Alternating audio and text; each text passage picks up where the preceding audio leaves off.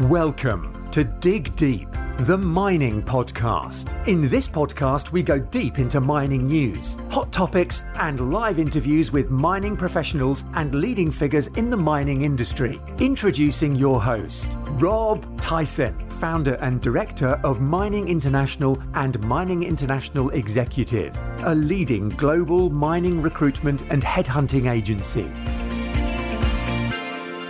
Hi, mining community. Welcome back to another episode of the Dig Deep, the mining podcast. And today's guest is Paolo Lostrito, who's the VP of Corporate Development for Sailfish Royalty Corp, um, who are precious metals royalty and streaming company uh, with two main assets in the Americas um, a gold stream in Nicaragua and another um, project, a gold project in Nevada. Um, Paolo has a um, rocks mechanic degree and spent um, his career in banking, investment, and and the research side um, before moving into sort of executive management and uh, and on, he's on some boards as well. Um, so he's here today to just to tell us more about Sailfish royalty um, and what the future holds uh, for the, for the company. So that's welcome Pablo to the um, podcast. How you doing, Pablo? Good morning, Rob. Thank you for having me. No, and I appreciate your time as well. So, um, wondered if you can tell the audience a little bit about yourself, um, your background, your career. Obviously, I just covered a um, just a snapshot, but I just wanted to give us a little bit more detail about your career, how that's developed to where you are today. Absolutely. So, uh, as you mentioned, I'm a rock mechanics engineer by training. Uh, I have worked in operations briefly at the beginning of my career. Uh, worked out at a coal mine in northeastern BC before uh, got sucked into the research side of things. So worked at Scotiabank, TD Bank, uh, and then a number of small boutique firms. And my research arc covered everything from uh, coal, steel, diamonds, base metals, uh, but basically fell in love with gold back in the early 2000s when I started to understand uh, its role in the financial markets. Okay. Um, so, why don't you give us an um, overview of Sailfish Royalty? Absolutely. So, Sailfish Royalty is a, a classic royalty company that uh, holds a number of royalty assets in its portfolio. Uh, its main principal backer is Wexford, that is based out of Connecticut. It's a, pr- private equity group out of Connecticut. Uh, it is very uh, much a uh, vehicle that is now starting to come into its own with its uh, flagship asset being the Sal- a royalty 3% NSR royalty on the San Albino asset in Nicaragua that declared commercial production earlier this year. Uh, that asset is effectively the highest grade open pit mine in the world. Uh, and whilst it's only producing about 40,000 ounces a year, um, there is lots of room for that royalty to grow as a function of both the drill bit, because it's an Archean gold system, uh, you know, classic kind of Canadian shield thing, even though it's in Nicaragua. Um, so it should have plenty of expiration upside. Uh, and in addition to that, there's room for it to grow from the standpoint of doubling the throughput from 400 tons a day to 1,000 tons a day. Okay. Um, wondered if you could just tell us about the uh, describe the sort of growth potential at uh, San Albino Royalty. Absolutely. So I kind of alluded to it. So it is kind of an Archean lode gold system, mesothermal. Uh, the company describes it as um, a um, I forget the term that they use, but it's effectively it's a lot like the Canadian uh, shield in that you're looking at these uh, mesothermal systems that go as far as you can drill them, and they're structurally controlled. And so, whilst the mine plan as it stands right now that mine plan is going to expand through the drill bit um, over the course of the next, you know, call it 15 to 20 odd years as they drill that deposit out. Uh, with the company generating free cash flow uh, starting, I believe, in May, June of this year, uh, that we should see a lot a larger dedication of the, those flow of funds to drilling out and expanding the mine plan.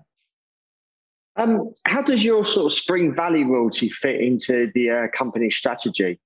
Absolutely. So Spring Valley is nearly 5 million ounces in both M&I and inferred resources. the asset is owned by Waterton.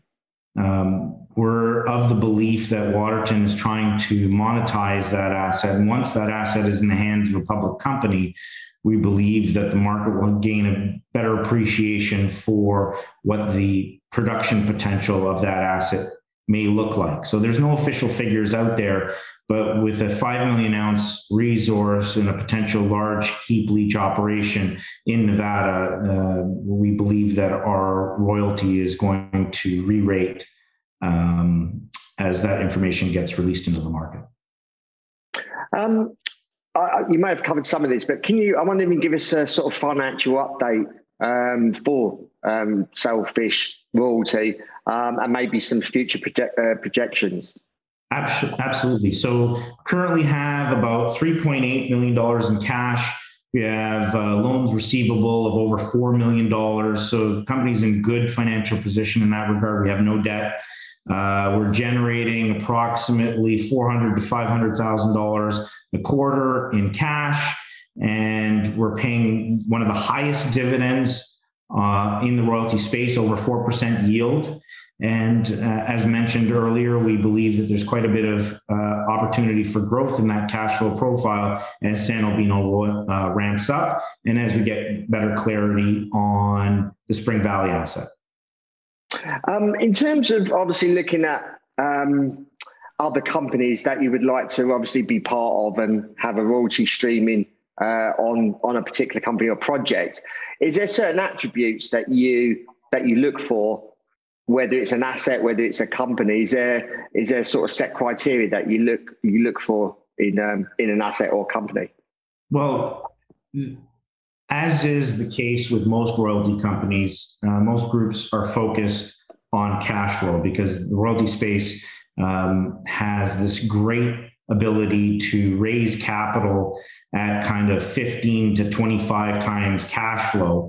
And it's very inexpensive capital and deploy that into a market whereby the cost of capital is much higher for some of these uh, developing assets. But like um, most royalty companies out there, we're looking for companies, that, assets that are at cash flow or near cash flow. We're looking for assets that have good geological potential to grow and produ- uh, potential for production growth. Um, and but first and foremost, we're very opportunistic. We're very much focused on the financial aspects of doing our homework and making sure we reduce the risk profile for our shareholders. Yeah. Um, I was just going to say, um, is there any sort of focus on jurisdiction um, that you're looking you're looking for? Obviously, you're in um, obviously in the Americas, are you looking outside of the Americas, or is there any also is there any particular jurisdiction within the Americas that you're you're sort of focusing on at the moment in terms of acquiring new assets? At the moment, we're looking at two assets in North America, um, but you know the the idea is is you're always looking at uh, the best return on a risk adjusted basis. And so I, you know, it's just easier to assess the risk profile in the Americas given uh, our team. Got you, yeah. And I wondered if you can tell us a little bit about about your team. Absolutely. So our chairman is Akiba Leisman, who uh, actually is an engineer, but also has spent the majority of his uh, career uh, on Wall Street as a portfolio manager at a number of companies, worked at Red Kite uh, and at Wexford. Uh, Cesar Gonzalez, uh, also uh, a, financial um, guru in terms of his, his connections on Wall Street.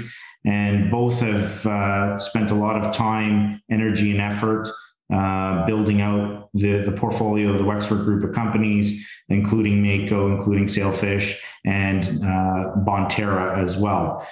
Um, we've got great um, access to technical uh, technical expertise. Uh, gentleman by the name of Dr. Matt Gray, who operates out of Tucson here, is a fantastic geologist and does wonderful work for the team. Um, since 2019, the company's been buying shares in the market through several normal course issue um, issue of bids. Um, I wonder if you can just give us an update on that. Yeah, so we are uh, large shareholders as well. Um, the, people that are involved with the company were large shareholders, and we felt that the shares were severely undervalued. And so, as a result, we uh, put in place a normal course issuer bid to take advantage of the fact that the market was mispricing the uh, the underlying shares. Um, it should be noted that you know with a yield at four percent, that we continue to believe that the it's the highest yielding uh, royalty company in the space, and that's a huge opportunity for shareholders to benefit both from the yield, but also the potential to, uh, for production growth, and gives you great leverage and exposure to the gold price, which I think is going to do very well in 2022. Yeah, fingers crossed with that.